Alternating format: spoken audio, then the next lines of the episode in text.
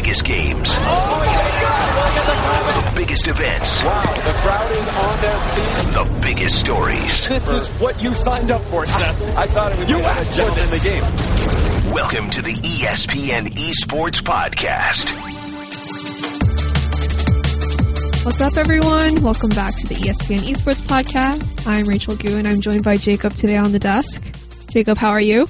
I'm doing okay. Uh, recovering from illness. Thank you, Combo Breaker and Fighting Game events. But uh, overall, I'm I'm well. I feel like every um, journalist who attends one of these events just afterwards they just tell me how it's basically like a cesspool for disease and like sickness afterwards. Yeah. Do you remember me when we were um, when we went to LA and uh, I had been on those four trips in a row, and then we got to LA and I literally couldn't talk when we were at Oh Worlds. yeah, you were sick during the event, which is like Well, yeah, because I mean, I had been to three events before Mhm. it, so by the time we got to that point, I was just like, yeah, I was like really bad. So Yeah.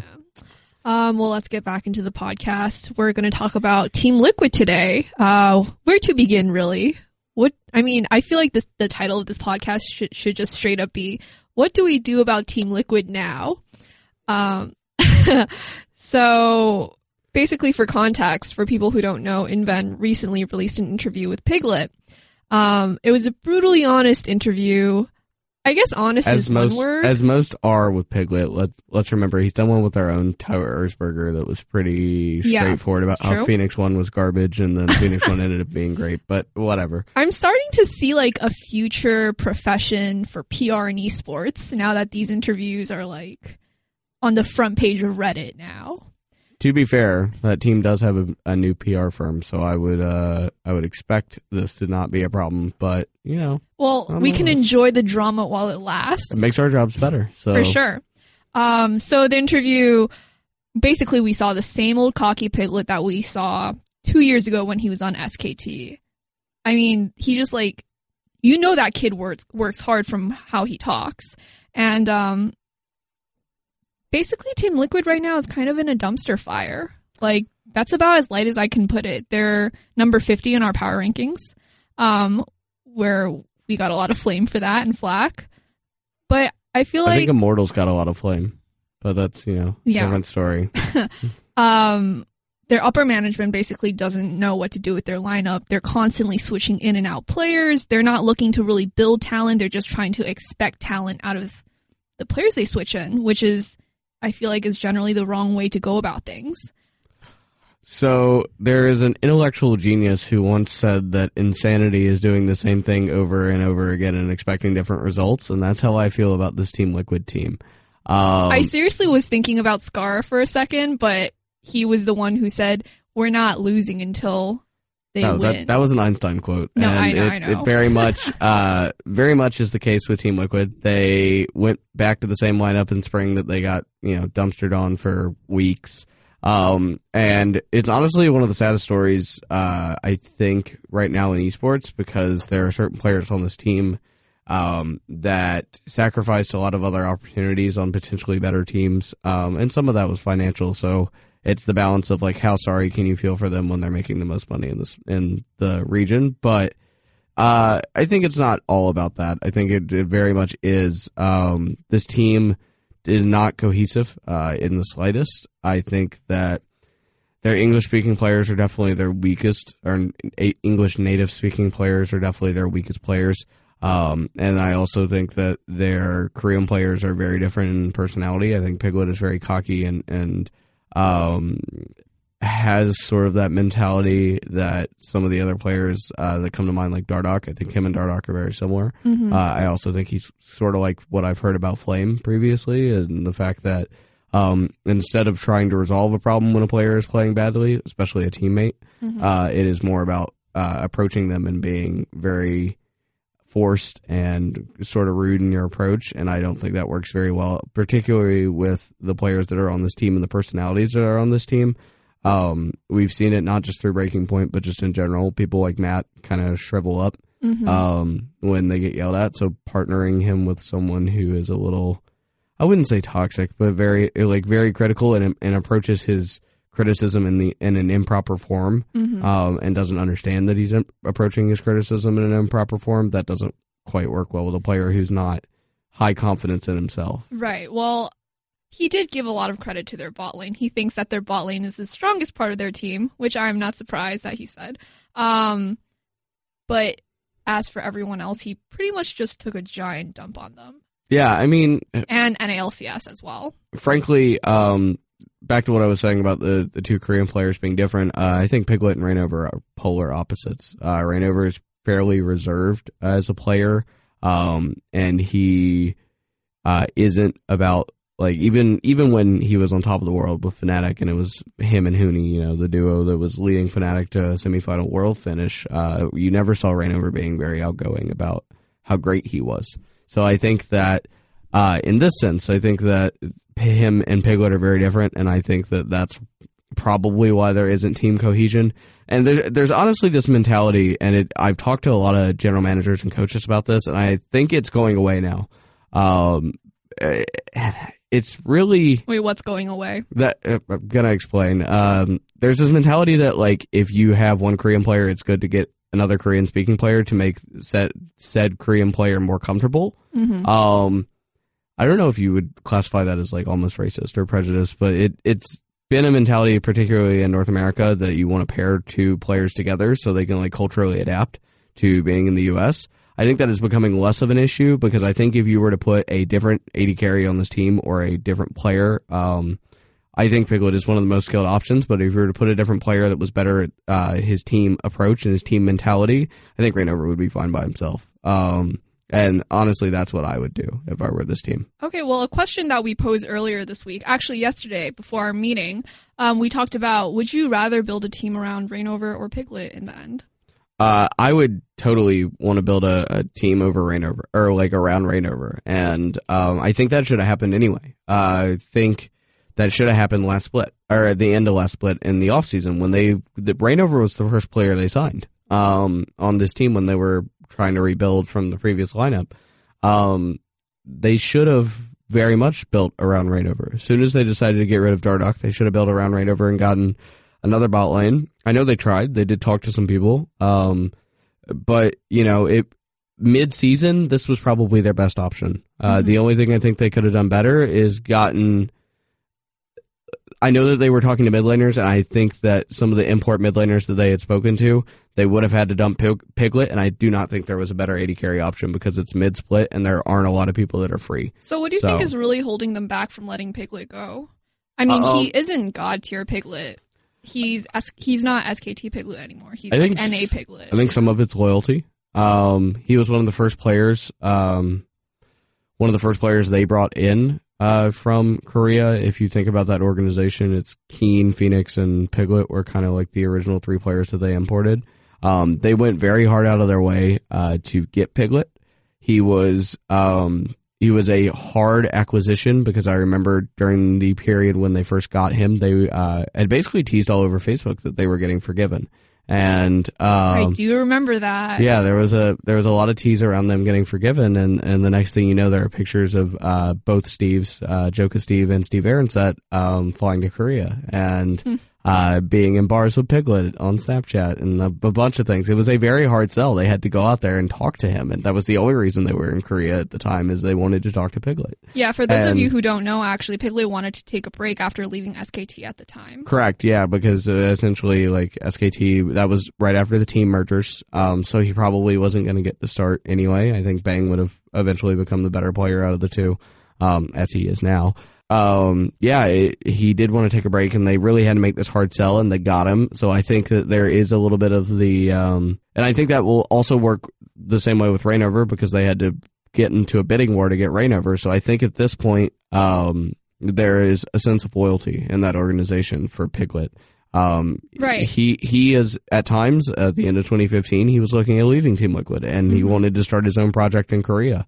Um, for Korean Challenger, and that didn't work out, so he stayed. And so I think there's mutual loyalty between both parties, um, and I think that's part of it. I, and I also think that there aren't a lot of great, better AD carry options because uh, the ones in North America don't want to be on Team Liquid. Mm.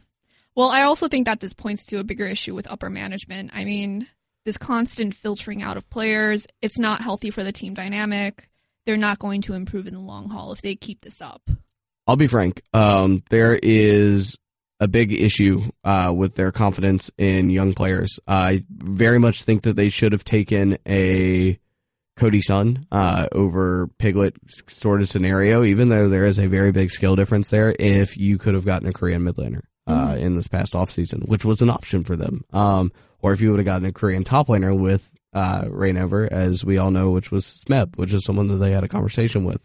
Um, Oh, could you imagine that lineup? I don't think it would have actually happened, especially because of the KT super, Super team, kind of yeah, took it away. absolutely. But but if um if there would have been, I would have much rather have had a solo uh, a Korean solo laner that was actually more than serviceable and a and a talented and well uh well minded player, like when has a good reputation.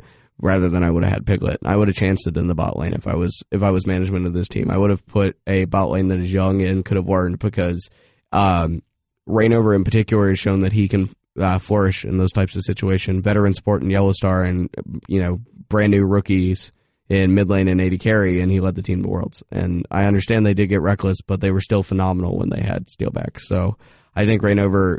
Um, I think Rainover would have more control if they would Yeah. have built around him. and uh, also just having a doesn't have now. jungler, a carry jungler, um, you just have way more impact on the game. I mean, ADCs are in a place right now where it's like you just kind of have to be babysat most of the game. Rainover is one of the most improved players in the West. Um, he was not expected to be very good when he came over here, and he's along the way. I've not ever heard a teammate that says they don't like working with Rainover. How far we've come from the first game he played where he died to his jungle creeps. Yeah, and also, I mean, if you remember when he first joined Fnatic, his uh, nickname for his time on Game IM was Game Over. Yeah, so um, I've never heard a single teammate uh, complain about Rainover's performance, and I think that overall they sh- they should have just built around him. I think that they should have chanced it in the bot lane and gotten a uh, solid Korean solo laner to pair with Rainover, and then worked from there. Well, honestly, it's not too late yet for them to build around him. Yeah, it's just I I honestly don't know if they'll cut Piglet entirely until um until they reach a point where he wants to retire or leave. Um I think he'll I think there's tenure uh in particular in teams like TSM and Cloud9 and Team Liquid. They are very and this is one of the bright sides of those types of organizations is that they will keep players uh and they will make them streamers. They'll keep them involved in the organization. And I'm sure that's something that Piglet has thought about is like, is this where he's going to spend his career? I just feel like he of being a loves competition. He is not the kind of person who wants to settle down and be a full time streamer. I mean, we rarely see him stream.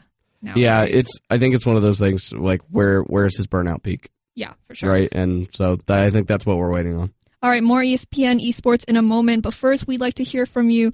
Whether you're new to the podcast or have been listening for some time, we'd like to know how we're doing. So leave us a rating and review, and if you like what you hear, make sure you're subscribed so we're easy to find next time. If you're subscribed in the ESPN app, we can send you an alert whenever we have a new episode. And you can always tweet us your thoughts at ESPN underscore esports. A question I wanted to ask is this this is actually something I was thinking about because we were talking about Piglet leaving SKT and joining Team Liquid and how that honestly feels so far away, even though it was only two years ago. Um, a question I wanted to ask was, do you think SKT would be as successful today if they decided to actually keep Piglet in their lineup and he were working with four other Korean players in the LCK, um, as opposed to adding Bang to the lineup? I feel like if they, they would have eventually moved him out of the team. Um, I feel like that would have been the case, Well- particularly. let's give some context first because at the time people were people were actually crapping on the fact that they didn't get rid of Bengi, who who was the weak link at the time. At the time I say in boldface letters because obviously we saw a resurgence later on, but Piglet was actually one of the stronger members of the team. It was just he wanted to take a break. Take a break I say in air quotes. Yeah, I mean, from from my understanding, they were going to get rid of PoohManDu anyway, so it didn't make a lot of sense to keep Piglet as well, and he probably felt the same way. Um, I think they would eventually moved him out of the team for the same reason that Liquid's having problems with him now, and the fact that essentially the issue is You think they would have had the same issues that Liquid is having now? similar issues. Uh, I they they there's no way they were going to keep Impact. I just feel like from a cultural standpoint, there's no way that Piglet would ever talk back to kkOma. Like with the whole respect. I don't. I don't. I don't think it's him. Con- uh, I don't think it's him talking back to a coach. I think it's Mhm. him uh, belittling other players. And I think that there was no way they were going to eventually keep Impact. Impact was going to come to North America. Um, he was getting, and it's funny to say this, but if you remember that at the time, it felt like Impact was getting at the tail end of his career, and now he's probably one of the better top laners in, In the NA. NALCS. Mhm. And you see it now; he's kind of taking some time to himself and taking a break, um, and letting Ray throw on the you know throw on the boots. But I think that they would have eventually gotten rid of Impact. They would have eventually they would have had to get a new support um, with PoohManDu being out, uh, and they would have eventually probably did as they have done and gone away from Bengi. And in that scenario, uh, I believe that they would have, like the SKT organization currently does, taken risk on players that are young and that have some uh, behavior issues. Huni's a good example. Um, that they believe that they can fix, and that uh, part of it's not just cultural, but it's also just their confidence in their coaching and their their team environment. Um, and I feel like those types of players, uh, like your um, blanks and your toms Your and blanks. yeah, blank blanks and toms and like all those you know all the players they've cycled through that team would not have worked well with Piglet. Okay, well then let me ask you this because as I was um, writing notes for this podcast, I found the Reddit thread that basically posted that Piglet was leaving, and the second most popular comment was "Mad Life is still stuck in space prison." Oh, I miss 2015 so much. Um, but stuck in GCU prison. But um, but do you think that if Piglet were on a Korean team, not SKT, CJ Entus at the time, do you think he would still be as dominant as he was back then? no, um, You didn't even give any thought to it. no, I, I did. I don't. I think Piglet was a, a very good player, particularly in his run in 2013. Um, but I also think he very much was taken care of in his situation. I think that Bengi Bengi was also good in 2013, and I think that Bengi w- very much helped them a lot. And I think that Faker was very independent. And you don't. It's rare that you have a mid laner that can sustain themselves, and Faker Faker is what makes SKT special in the sense that, um, in the sense that you don't have to de- depend, like you don't have to camp him. Essentially, you don't have to worry about him. He'll worry about himself, and um, having a player like that makes everything easier, uh, particularly on a jungler. So you think if So- Piglet stayed on a Korean team, he'd he'd still end up basically where he is today? Yeah, I think I think eventually he he. I don't, I don't want to say fizzle out because I don't think it's a mentality thing. I just think that w- him working with new players and every team in Korea, there's not a single team that hasn't cycled uh, rosters at this point, at least a little bit. Like Faker's the longest tenured player in the region, which and he's one of the youngest too. So Right. um, I I still think that there would have been a point where he would either be on a very low LCK team or would be in a top Korean challenger team. Right. I feel like for Piglet to succeed in any way, he has to be in a really kind of niche environment, and there are just better players that can it- replace him. It does not exist in North America or Europe. Um, in my opinion, it does exist in Korea, and I think China would give him way too much uh, room, like way too much space. like they do with Uzi. Yeah, I think they Mhm. would give him a little bit too much space. I I think Korea is, and I think he recognizes that too. The fact that he uh, looked at going back to Korea in 2015 and at least considered the option, which I've kind of heard that you know he would think about it again. The fact that he knows that, I think he knows that Korea is where he'd have to be to succeed at all. Um, but building that environment takes a really special set of people, and I think that that is why uh, the first time SKT ever won Worlds, they were a very different team than the ones to follow. I For think sure. 2015 and 2016 SKT were sort of similar, but 2013 SKT was a whole different animal within itself, and it had a very different environment. And it had, you know, if you really think about it, that was Faker's coming out party was Worlds, and the fact that he just destroyed everyone, and that was new to everyone as well. And that that team was special. It was so much different than than Korean teams today. I think they were something something completely different than what you have now. So at the end of it, I mean, at the end of it, it's still Team Liquid. So what can they do to fix things this summer in their short allotted time between uh, before Worlds? Well, I don't think they'll make worlds, so they'll have the I mean, I'd be surprised if they do. I don't think they'll make Worlds, so I think that they'll have um, from August or September all the way up until January to get their stuff together. Uh, I'm pretty certain they'll be one of the franchise teams. I would be incredibly surprised if they were not. Uh, they have probably the one of the most solid investment groups. I mean, with the them. way they're going right now, it's Uh, it doesn't. Honestly, performance wise, only matters so much uh, for LCS franchises. The fact that um, they have a solid investment group that's willing to front that kind of money, to front the ten million, and also to um, their management has been so involved with Riot for so many years. I I would be very surprised if they were not one of the teams to make it through that franchise application process. So. With that in mind, they'll have uh, September, August or September, when, or probably September, when everyone's eliminated that isn't a world's team um, and everyone starts you know allowing their players to talk to other people the free agency period is the end of november is the contract expiration period currently so after the end of november so they'll have four to two to four months uh, so. Do you think on- they're going to get rid of their roster and just start from scratch again? Um, I'm not sure. I think that they're willing to sacrifice uh, for Rainover as they currently are. They're not like some other teams which have signed players to these massive contracts and then had to fire the player because they don't want to afford it anymore, um, which has happened in the last six months. Um, so I think uh, I think that there is a point where they may build around Rainover. I think that that's a feasible feasible idea, but I think they really just need to have a heart to heart of like get rid of Piglet, work work on this team. Um, and they had that they had that moment last year. Uh, I think it's like a slow process. They thought about doing that. Um, thought about doing that previously. So I think potentially at this point that they could do it, uh, do it again, and actually maybe be successful this year because now you know what ownership groups are going to be in. I do expect there will be a few that don't have teams at all. So there's going to be a few teams that will have to release all their players. So um, maybe a bigger talent pool to choose from as well. Well, I certainly hope so.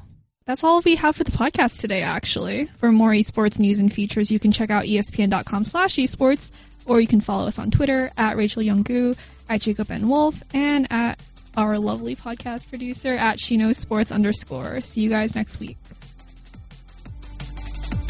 Thanks for listening to the ESPN Esports Podcast.